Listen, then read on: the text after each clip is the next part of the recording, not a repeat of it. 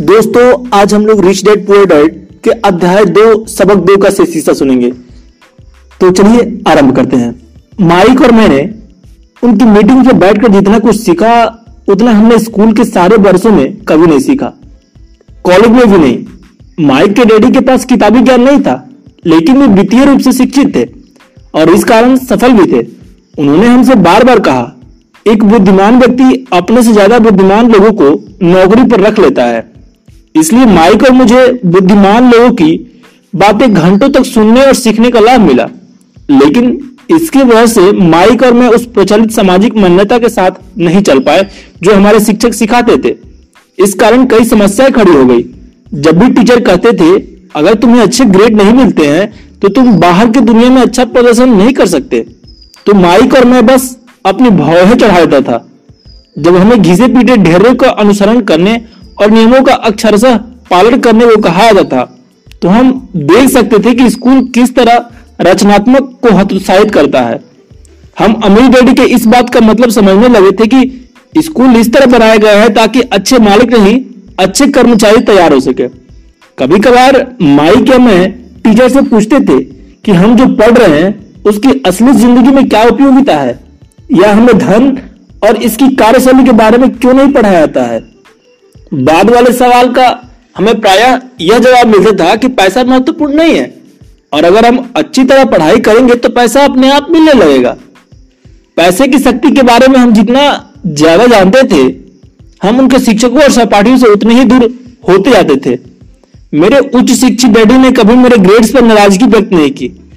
लेकिन हमारे बीच पैसों के बारे में वाद विवाद होने लगा। जब मैं 16 साल का हुआ तब तक शायद मेरी वित्तीय बुनियाद मेरे मम्मी डैडी से कहीं बेहतर हो गई थी। मैं वही खाते बना सकता था और टैक्स अकाउंटेंट्स, कंपनी के वकीलों, बैंकर्स, रियल एस्टेट ब्रोकर्स, निवेशकों आदि की बातें सुनता था। इसके विपरीत मेरे डैडी दूसरे शिक्षकों से बातें करते थे। एक दिन मेरे डैडी ने मुझे बताया कि हमारा मकान उनकी सबसे बड़ा संपत्ति है। इस बात से एक अप्रिय बहस छिड़ गई। जब मैंने उन्हें दिखाया कि मेरे हिसाब से मकान अच्छा निवेश क्यों नहीं था, ऊपर दिए रेखा चित्र अपने अपने मकान के बारे में मेरे अमीर डैडी और गरीब डैडी के बीच के अलग अलग अनुभूतियों को दर्शाता है। एक डैडी सोचते थे कि उनका मकान संपत्ति है, जबकि दूसरे डैडी सोचते थे कि यह दायित्व है। मुझे याद है कि मैंने नीचे दिए रेखा चित्र बनाकर अपने डैडी के कार्यशलों को दिशा दिखाने की कोशिश की थी। मैंने उन्हें यह भी बताया था कि मकान मालिक बनने के साथ ही मकान से जुड़े दिगार खर्च भी बढ़ जाते हैं। ज़्यादा बड़े मकान का अर्थ था ज़्यादा बड़े खर्च। और इसका मतलब यह था कैश फ्लो व्यय वाले कॉलम से होकर बाहर चला जाता था। आज भी लोग मेरे इस कथन को चुनौती देते हैं कि मकान संपत्ति नहीं है। मैं जानता हूँ कि खुद के मकान कई लोगों का सपना होता है और उनका सबसे बड़ा निवेश भी और अपने मकान का मालिक बनना कुछ नहीं से बेहतर है। मैं तो बस इस लोकप्रिय मान्यता को देखने का एक वैकल्पिक तरीका सुझाना चाहता हूँ। अगर मेरी पत्नी और मैं एक ज़्यादा बड़ा, ज़्यादा शानदार मकान खरीदते हैं तो हम जानते हैं कि संपत्ति नहीं होगा, यह एक दायित्व होगा, क्योंकि यह हमारी जेब से पैसा निकालेगा। तो यहाँ तक वह तर्क है जो मैं देता हूँ। वास्तव में मुझे उम्मीद नहीं है कि ज़्यादातर लोग इससे सहमत होंगे, क्योंकि आपका मकान एक भावनात्मक चीज़ है। और जब पैसे की बात आती है तो ज़्यादा भावनाएँ रहने पर वित्तीय बुद्धि प्रायः कम हो जाती है। मैं अपने खुद के तजुर्बे से जानता हूँ कि पैसा हर निर्णय को भावनात्मक बना देता है। जब मकानों की बात आती है तो अधिकतर लोग उस मकान को कर्ज उतारने के लिए मेहनत करने में अपना पूरा ज़िंदगी लगा देते हैं, जिसके वे कभी पूरे मालिक नहीं होते। दूसरे शब्दों में, ज़्यादातर लोग हर कुछ सालों में एक नया मकान खरीद लेते हैं और हर बार पुराने कर्ज के चुकाने के लिए तीस साल का नया कर्ज लेते हैं। हालाँकि मार्गेज के ब्याज पर लोगों का टैक्स पर छूट मिलती है, लेकिन वे अपना दीवार, अपना दिगर खर्चों के लिए टैक्स की बाद मिले डॉलरों का उपयोग करते हैं। मार्गेज का भुगतान करने के बाद भी, जब मेरे सास ससुर के मकान का प्रॉपर्टी टैक्स बढ़कर एक हज़ार डॉलर प्रति माह हो गया तो उन्हें सदमा लगा। यह तब की बात है जब वे रिटायर हो चुके थे, इसलिए इस वृद्धि से उनका रिटायरमेंट पेड गड़बड़ा गया और उन्हें मजबूरन मकान बदलना पड़ा। मकानों की कीमत हमेशा नहीं बढ़ती है। मेरे कुछ मित्र हैं जिन पर मकान के लिए दस लाख डॉलर का कर्ज है, जो आज इससे कम में बिकेगा। सबसे बड़ा नुकसान है चुके हुए मौके। अगर आपका सारा पैसा आपके मकान में फंसा हुआ है तो आप ज़्यादा कड़ी मेहनत करते हैं, क्योंकि आपका पैसा संपत्ति वाले कॉलम में बढ़ने के बजाय व्यय वाले कॉलम से बाहर निकलता रहता है।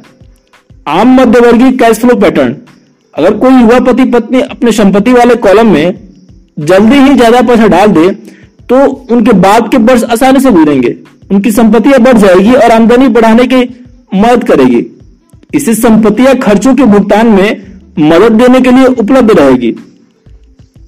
संक्षेप में, निवेश पोर्टफोलियो शुरू करने के बजाय एक बहुत महँगे मकान मालिक बनने का निर्णय किसी व्यक्ति पर नीचे दिए गए कम से कम तीन तरीकों से असर पड़ता है।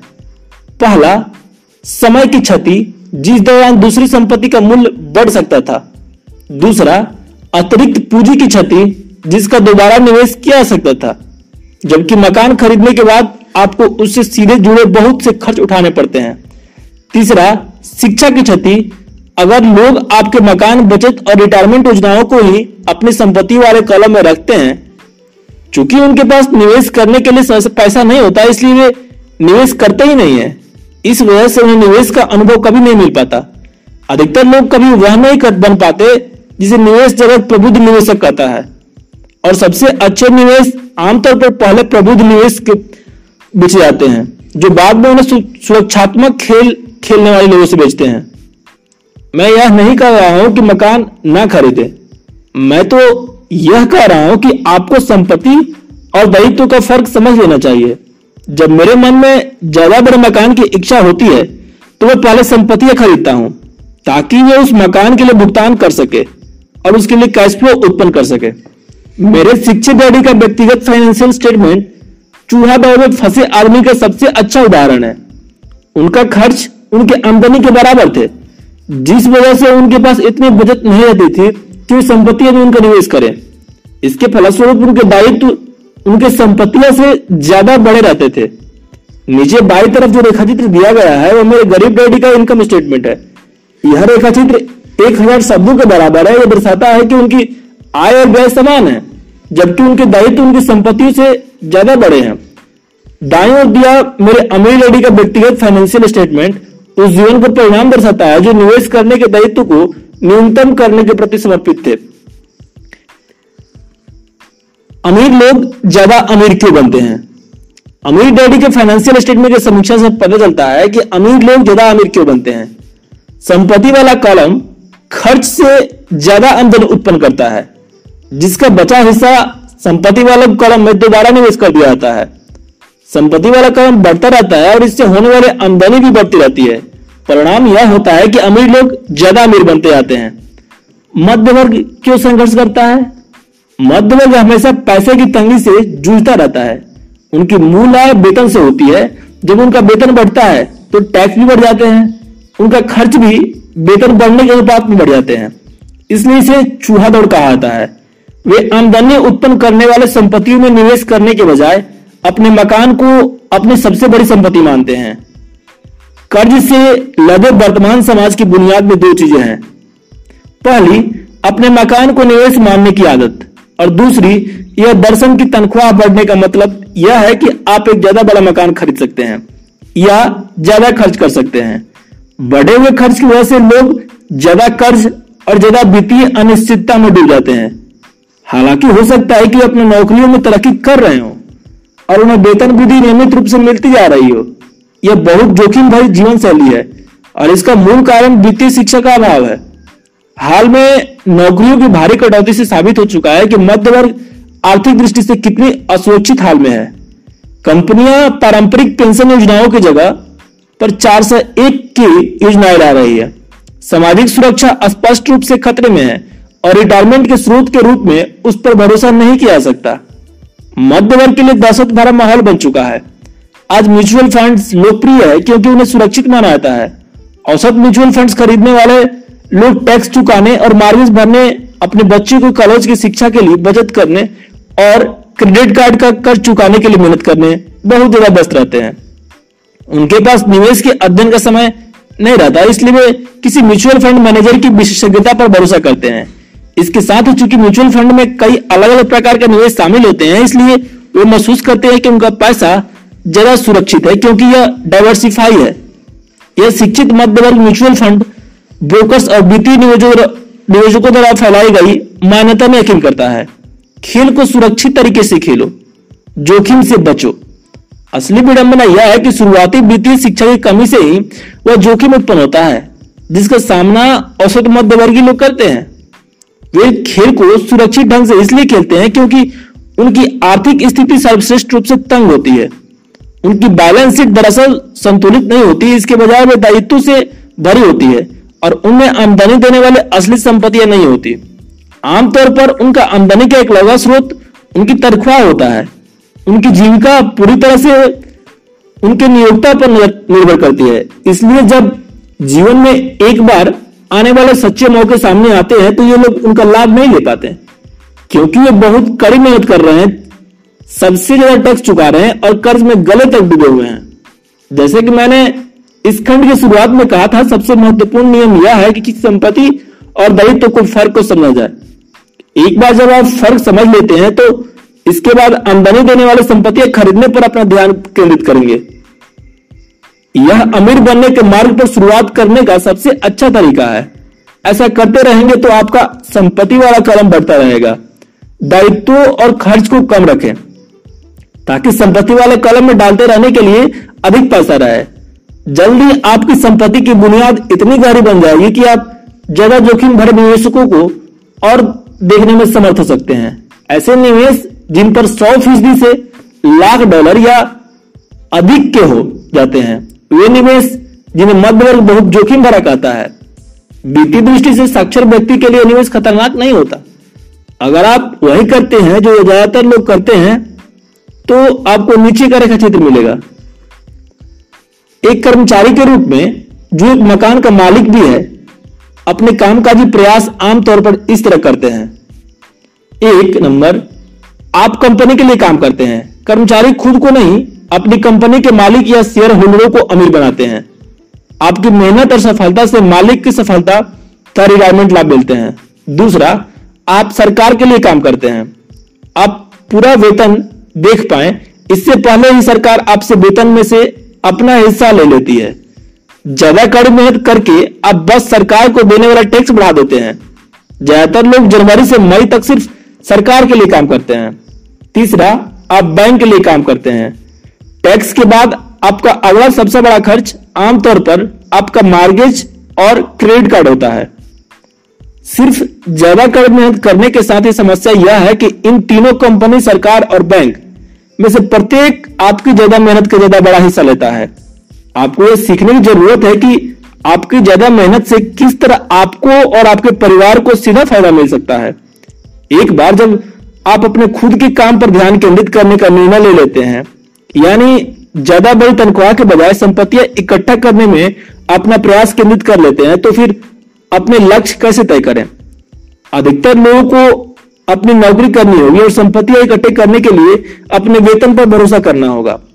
जब उनकी संपत्तियाँ बढ़ती है तो अपनी सफलता को आकलन कैसे करें? किसी को यह कैसे पता चले कि अब ये अमीर है या अब उनके पास दौलत है? संपत्तियों और दायित्वों की परिभाषाओं के साथ साथ दौलत की भी मेरी अपनी परिभाषा है। दरअसल मैंने इस आर बक मिंस्टर फुलर से उधार लिया था। कुछ लोग उन्हें निमक हकीम कहते हैं और बाकी उन्हें प्रतिभाशाली कहते हैं। वर्षों पहले उन्हें जियोडेसिक डोम के पेटेंट के लिए आवेदन देकर आर्किटेक्ट्स को हैरान कर दिया था। उस आवेदन में फुलर ने दौलत के बारे में भी कुछ कहा था। पहली बार पढ़ने पर इस, मुझे इसका मतलब समझ नहीं आया लेकिन कई बार पढ़ने के बाद मुझे मतलब समझ में आने लगा। दौलत इंसान की आगे कितने दिनों तक ज़िंदा बचे रहने की योग्यता है? यानी, अगर मैं आज काम करना छोड़ दूँ तो मैं कितने लंबे समय तक ज़िंदा रह सकता हूँ? यह नेटवर्थ से भिन्न है, जो आपकी संपत्तियों और दायित्वों के बीच का अंतर है। नेटवर्थ में अक्सर किसी व्यक्ति के महँगे बेकार सामान भरे होते हैं, और उन सभी का परिकल्पित मूल्य जोड़ लिया जाता है। फुलर की परिभाषा से आपको आकलन का सचमुच सटीक पैमाना मिल जाता है। अब मैं हिसाब लगा सकता था कि, और जान सकता था कि दृष्टि, आर्थिक दृष्टि से आत्मनिर्भर बनने के अपने लक्ष्य के संदर्भ में मेरी स्थिति क्या थी। नेटवर्थ में अक्सर ऐसी संपत्ति भी आ जाती है जिससे आमदनी नहीं होती। जैसे वह चीज़ जिसे आपने खरीदा था और जो अब आपके गैराज में खड़ी है। मगर दौलत का सीधा सा हिसाब यह है कि आपका पैसा कितने पैसे कमा रहा है। यानी आर्थिक दृष्टि से आप कितने समय तक ज़िंदा रह सकते हैं। दौलत व्यय वाले कॉलम और संपत्ति वाले कॉलम से प्रति कैश फ्लो का तुलनात्मक आकलन है। आइए इसे एक उदाहरण से समझते हैं। मान लेते हैं कि मेरी संपत्ति वाले कॉलम में मुझे हर महीने एक हज़ार डॉलर का कैश फ्लो मिलता है और मेरा मासिक खर्च दो हज़ार डॉलर है। मेरे पास कितनी दौलत है? बंक मिस्टर फूलर की परिभाषा पर लौटते हैं। उनकी परिभाषा का इस्तेमाल करते हुए मैं आगे कितने दिनों तक ज़िंदा रह सकता हूँ? अगर हम एक महीने में तीस दिन मान ले तो मेरे पास आधे महीने के लिए पर्याप्त कैश फ्लो है। जब मुझे अपनी संपत्ति से 2000 डॉलर मासिक कैश फ्लो मिलने लगेगा तो मैं दौलतमंद बन जाऊँगा। हालाँकि जब तक अमीर नहीं बन पाया हूँ, लेकिन दौलतमंद ज़रूर बन गया हूँ। हर महीने मेरे संपत्तियों से मुझे इतनी आमदनी मिलती है कि मेरा महीने का खर्च आराम से चल जाता है। अगर मैं अपने खर्च बढ़ाना चाहता हूँ दौलत के इसी स्तर को कायम रखने के लिए पहले मुझे अपने कैश फ्लो बढ़ाना होगा। यह भी ध्यान दे कि इस बिंदु पर मैं अपने वेतन पर निर्भर नहीं हूँ। मैंने संपत्ति वाले कॉलम को बनाने पर ध्यान केंद्रित किया है और इसमें सफल रहा हूँ, जिसकी बदौलत मैं आर्थिक दृष्टि से स्वतंत्र हो चुका हूँ। अगर मैं आज कुछ भी ना करूँ तो मेरी संपत्ति से इतना कैश फ्लो आता रहेगा कि मेरा मासिक खर्च आसानी से चलता रहेगा। मेरा अगला लक्ष्य यह होगा कि मेरी संपत्तियों से प्राप्त कैश फ्लो का जो हिस्सा महीने के अंत में बच जाता है, उसे दोबारा संपत्ति वाले कॉलम में निवेश कर दूँ। मेरे संपत्ति वाले कॉलम में जितना ज़्यादा पैसा जाएगा, संपत्ति वाला कॉलम उतना ही ज़्यादा बढ़ेगा। मेरी संपत्तियाँ जितनी ज़्यादा बढ़ेगी, उनसे मिलने वाला कैश फ्लो उतना ही ज़्यादा बढ़ेगा। और जब तक मैं अपने खर्च के इन संपत्तियों से मिलने वाले कैश फ्लो से कम रखता हूँ, तब तक मैं ज़्यादा दौलतमंद बनता रहूँगा। ध्यान देने वाली बात यह है कि मेरा आमदनी शारीरिक मेहनत से नहीं, बल्कि दूसरे ज़रिए से हो रही है। जब तक पुनर्निवेश की प्रक्रिया जारी रहेगी, तब तक मैं अमीर बनने की राह पर अच्छी तरह से चल रहा हूँ। बस इसका सरल सबक को याद रखें। तो मैं अपने खुद के बिज़नेस पर ध्यान केंद्रित कैसे शुरू करूँ? जवाब क्या है? अगले अध्याय में मैकडोनाल्ड्स के संस्थापक की बात सुने। अमीर लोग संपत्तियाँ खरीदते हैं, गरीब लोग सिर्फ़ खर्च करते हैं। मध्य वर्ग के लोग दायित्व खरीदते हैं, लेकिन सोचते हैं कि वे संपत्तियाँ खरीद रहे हैं। 20 साल पहले आज, दौलत और कैश रिज़र्व। आज बहुत कम लोगों के पास जीवन यापन के लिए पर्याप्त पैसा है। एक महीने के लिए भी, मिसाल के तौर पर ज़्यादातर अमेरिकियों के पास 400 डॉलर से कम बचत है। इससे भी ज़्यादा चौंकाने वाली आंकड़ा दो हज़ार सोलह के गैम्बिंग सर्वे में बताया गया था। चौंतीस प्रतिशत अमेरिकियों के पास ज़्यादा से भी बचत नहीं है। बहुत कम लोग वेतन या सरकारी सहायता के बिना ज़्यादा समय तक जीवित रह सकते हैं। तो दोस्तों, ये था सबक टू का, अध्याय टू का, शेष ऑडियो अगले ऑडियो बुक में हम लोग सुनेंगे आर्थिक साक्षरता क्यों सिखाए का अध्ययन सत्र। धन्यवाद।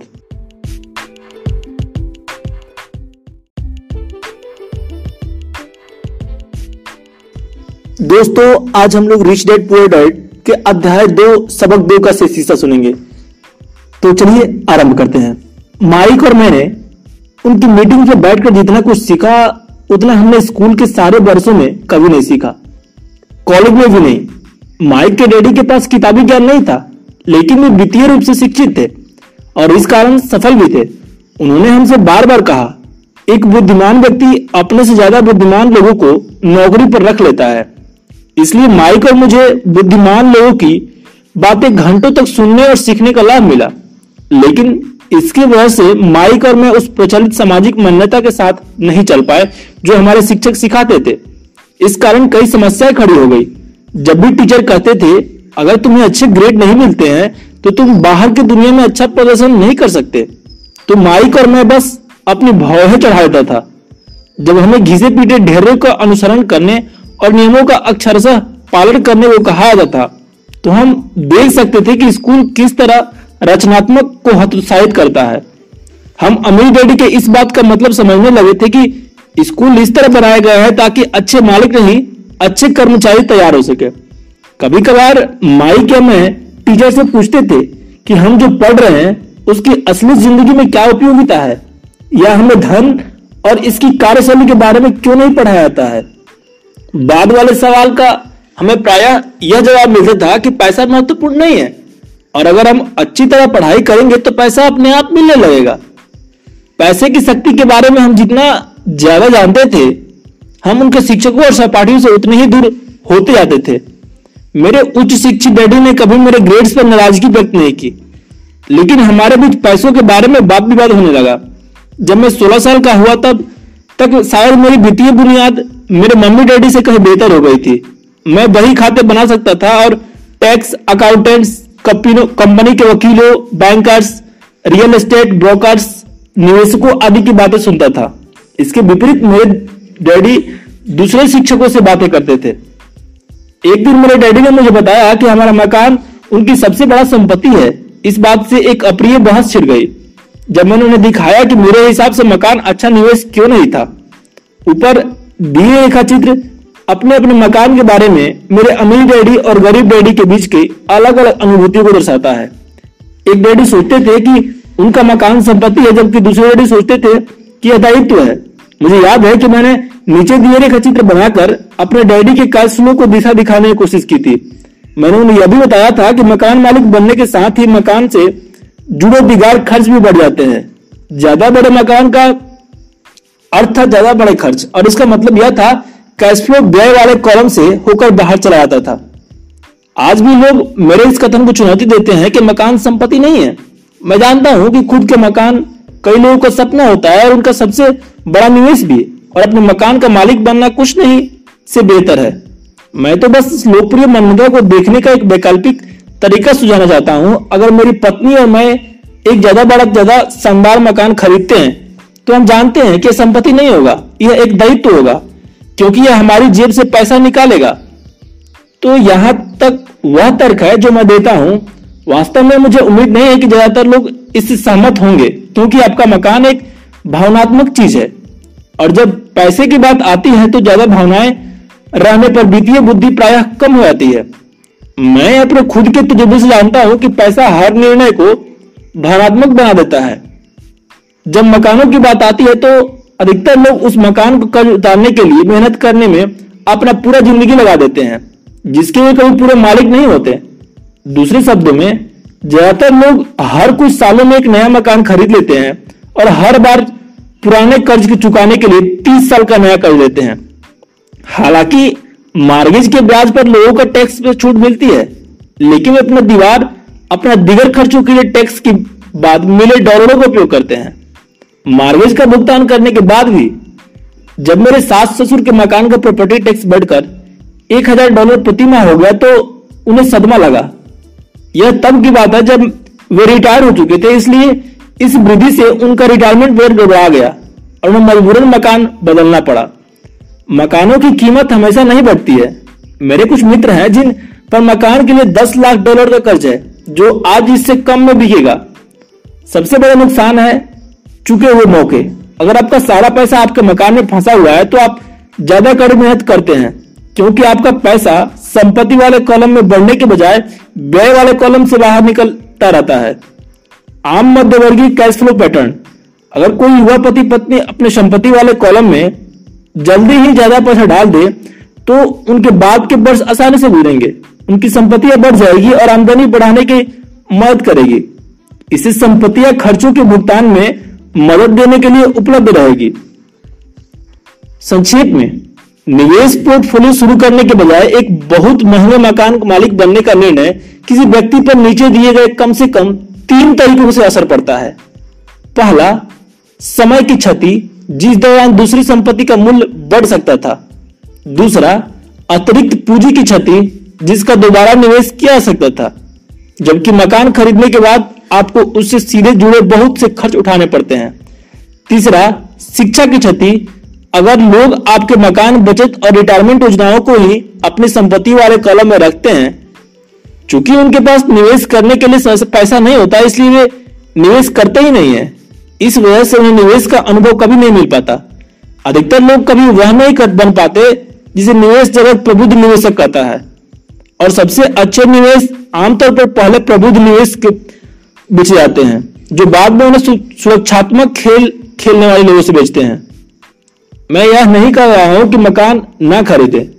मैं तो यह कह रहा हूँ कि आपको संपत्ति और दायित्व का फ़र्क समझ लेना चाहिए।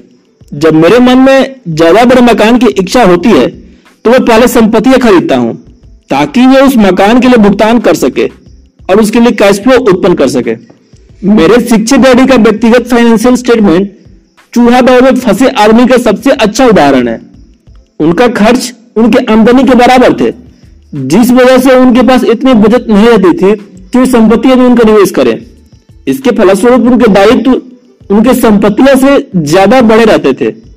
नीचे बाई तरफ़ जो रेखाचित्र दिया गया है, वो मेरे गरीब डैडी का इनकम स्टेटमेंट है।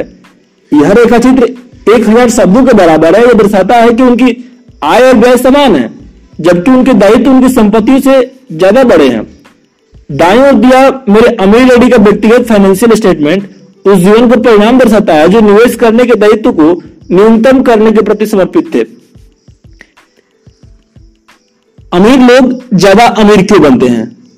अमीर डैडी के फाइनेंशियल स्टेटमेंट की समीक्षा से पता चलता है कि अमीर लोग ज़्यादा अमीर क्यों बनते हैं। संपत्ति वाला कॉलम खर्च से ज़्यादा आमदनी उत्पन्न करता है, जिसका बचा हिस्सा संपत्ति वाले कॉलम में दोबारा निवेश कर दिया जाता है। संपत्ति वाला कॉलम बढ़ता रहता है और इससे होने वाले आमदनी भी बढ़ती रहती है।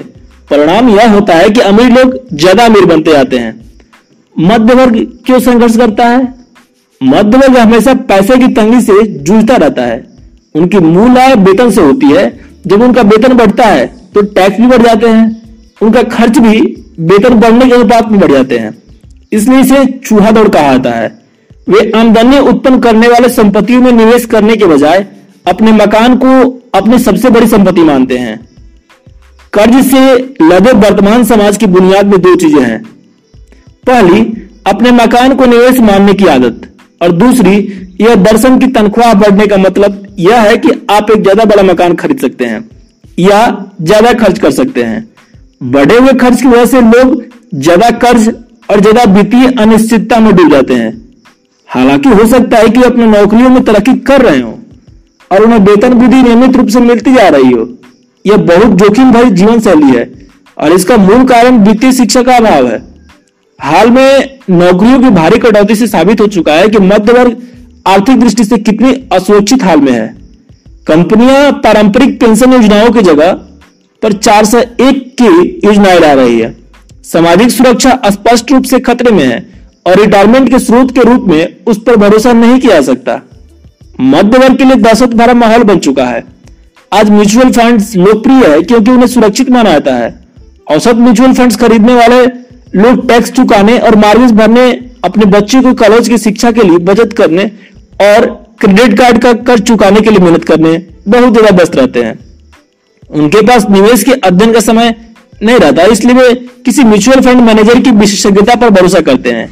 इसके साथ ही चूँकि म्यूचुअल फंड में कई अलग अलग प्रकार के निवेश शामिल होते हैं, इसलिए वे महसूस करते हैं कि उनका पैसा ज़्यादा सुरक्षित है, क्योंकि यह डाइवर्सिफाई है।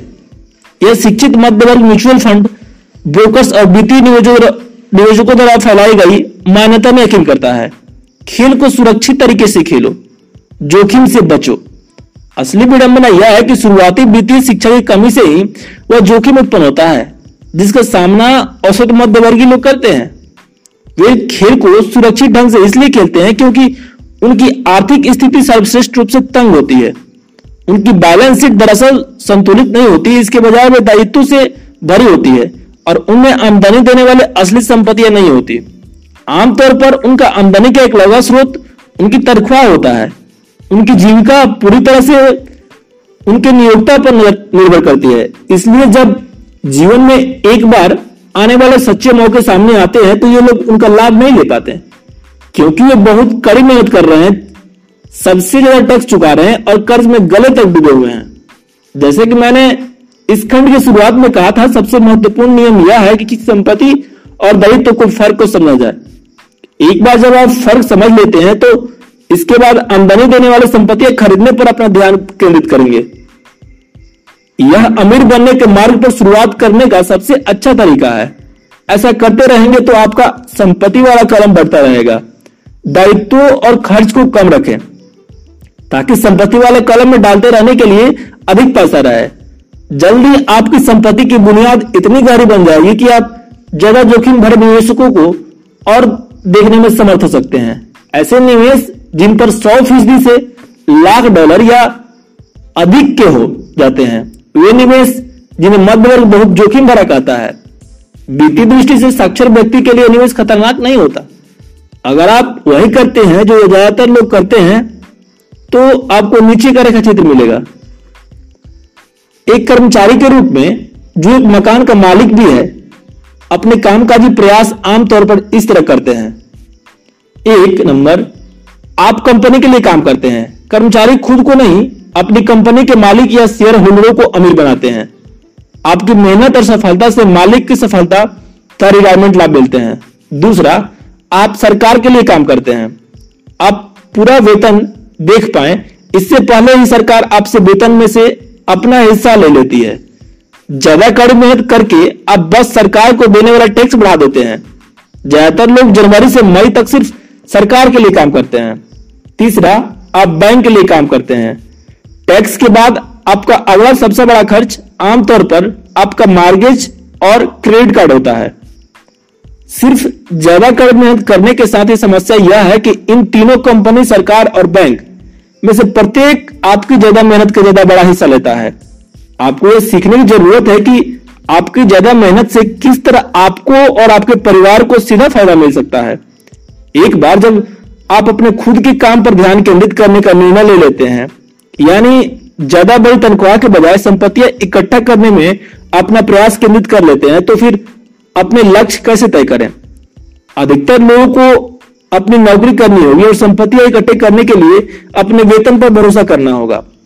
जब उनकी संपत्तियाँ बढ़ती है तो अपनी सफलता को आकलन कैसे करें? किसी को यह कैसे पता चले कि अब ये अमीर है या अब उनके पास दौलत है? संपत्तियों और दायित्वों की परिभाषाओं के साथ साथ दौलत की भी मेरी अपनी परिभाषा है।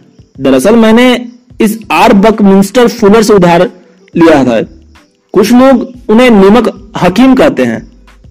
और बाकी उन्हें प्रतिभाशाली कहते हैं। वर्षों पहले उन्हें जियोडेसिक डोम के पेटेंट के लिए आवेदन देकर आर्किटेक्ट्स को हैरान कर दिया था। उस आवेदन में फुलर ने दौलत के बारे में भी कुछ कहा था। पहली बार पढ़ने पर इस, मुझे इसका मतलब समझ नहीं आया लेकिन कई बार पढ़ने के बाद मुझे मतलब समझ में आने लगा। दौलत इंसान की आगे कितने दिनों तक ज़िंदा बचे रहने की योग्यता है। यानी अगर मैं आज काम करना छोड़ दूँ तो मैं कितने लंबे समय तक ज़िंदा रह सकता हूँ? यह नेटवर्थ से भिन्न है, जो आपकी संपत्तियों और दायित्व के बीच का अंतर है। नेटवर्थ में अक्सर किसी व्यक्ति के महँगे बेकार सामान भरे होते हैं, और उन सभी का परिकल्पित मूल्य जोड़ लिया जाता है। फुलर की परिभाषा से आपको आकलन का सचमुच सटीक पैमाना मिल जाता है। अब मैं हिसाब लगा सकता था कि, और जान सकता था कि दृष्टि, आर्थिक दृष्टि से आत्मनिर्भर बनने के अपने लक्ष्य के संदर्भ में मेरी स्थिति क्या थी? नेटवर्थ में अक्सर ऐसी संपत्ति भी आ जाती है जिससे आमदनी नहीं होती। जैसे वह चीज़ जिसे आपने खरीदा था और जो अब आपकी गैराज में खड़ी है। मगर दौलत का सीधा सा हिसाब यह है कि आपका पैसा कितने पैसे कमा रहा है। यानी आर्थिक दृष्टि से आप कितने समय तक ज़िंदा रह सकते हैं। दौलत व्यय वाले कॉलम और संपत्ति वाले कॉलम से प्रति कैश फ्लो का तुलनात्मक आकलन है। आइए इसे एक उदाहरण से समझते हैं। मान लेते हैं कि मेरी संपत्ति वाले कॉलम में मुझे हर महीने एक हज़ार डॉलर का कैश फ्लो मिलता है और मेरा मासिक खर्च दो हज़ार डॉलर है। मेरे पास कितनी दौलत है? बैंक मिस्टर फुलर की परिभाषा पर लौटते हैं। उनकी परिभाषा का इस्तेमाल करते हुए मैं आगे कितने दिनों तक ज़िंदा रह सकता हूँ? अगर हम एक महीने में तीस दिन मान ले तो मेरे पास आधे महीने के लिए पर्याप्त कैश फ्लो है। जब मुझे अपनी संपत्ति से 2000 डॉलर मासिक कैश फ्लो मिलने लगेगा तो मैं दौलतमंद बन जाऊँगा। हालाँकि, जब तक अमीर नहीं बन पाया हूँ, लेकिन दौलतमंद ज़रूर बन गया हूँ। हर महीने मेरे संपत्तियों से मुझे इतनी आमदनी मिलती है कि मेरा महीने का खर्च आराम से चल जाता है। अगर मैं अपने खर्च बढ़ाना चाहता हूँ, दौलत के इसी स्तर को कायम रखने के लिए पहले मुझे अपने कैश फ्लो बढ़ाना होगा। यह भी ध्यान दे कि इस बिंदु पर मैं अपने वेतन पर निर्भर नहीं हूँ। मैंने संपत्ति वाले कॉलम को बनाने पर ध्यान केंद्रित किया है और इसमें सफल रहा हूँ, जिसकी बदौलत मैं आर्थिक दृष्टि से स्वतंत्र हो चुका हूँ। अगर मैं आज कुछ भी ना करूँ तो मेरी संपत्ति से इतना कैश फ्लो आता रहेगा कि मेरा मासिक खर्च आसानी से चलता रहेगा। मेरा अगला लक्ष्य यह होगा कि मेरी संपत्तियों से प्राप्त कैश फ्लो का जो हिस्सा महीने के अंत में बच जाता है उसे दोबारा संपत्ति वाले कॉलम में निवेश कर दूँ। मेरे संपत्ति वाले कॉलम में जितना ज़्यादा पढ़ा जाएगा, संपत्ति वाला कॉलम उतना ही ज़्यादा बढ़ेगा। मेरी संपत्तियाँ जितनी ज़्यादा बढ़ेगी, उनसे मिलने वाला कैश फ्लो उतना ही ज़्यादा बढ़ेगा। और जब तक मैं अपने खर्च के इन संपत्तियों से मिलने वाले कैश फ्लो से कम रखता हूँ, तब तक मैं ज़्यादा दौलतमंद बनता रहूँगा। ध्यान देने वाली बात यह है कि मेरा आमदनी शारीरिक मेहनत से नहीं बल्कि दूसरे ज़रिए से हो रही है। जब तक पुनर्निवेश की प्रक्रिया जारी रहेगी, तब तक मैं अमीर बनने की राह पर अच्छी तरह से चल रहा हूँ। बस इसका सरल सबक को याद रखे। तो मैं अपने खुद के बिज़नेस पर ध्यान केंद्रित कैसे शुरू करूँ? जवाब क्या है? अगले अध्याय में मैकडोनाल्ड्स के संस्थापक की बात सुने। अमीर लोग संपत्तियाँ खरीदते हैं, गरीब लोग सिर्फ़ खर्च करते हैं। मध्य वर्ग लोग दायित्व खरीदते हैं, लेकिन सोचते हैं कि वे संपत्तियाँ खरीद रहे हैं। 20 साल पहले आज दौलत और कैश रिज़र्व। आज बहुत कम लोगों के पास जीवन यापन के लिए पर्याप्त पैसा है। एक महीने के लिए भी मिसाल के तौर पर ज़्यादातर अमेरिकियों के पास 400 डॉलर से कम बचत है। इससे भी ज़्यादा चौंकाने वाली आंकड़ा दो हज़ार सोलह के किंग सर्वे में बताया गया था। चौंतीस प्रतिशत अमेरिकियों के पास ज़्यादा से भी बचत नहीं है। बहुत कम लोग वेतन या सरकारी सहायता के बिना ज़्यादा समय तक जीवित रह सकते हैं। तो दोस्तों, ये था सबक टू का, अध्याय टू का शेष ऑडियो अगले ऑडियो बुक में हम लोग सुनेंगे, आर्थिक साक्षरता क्यों सिखाए का अध्ययन सत्र। धन्यवाद।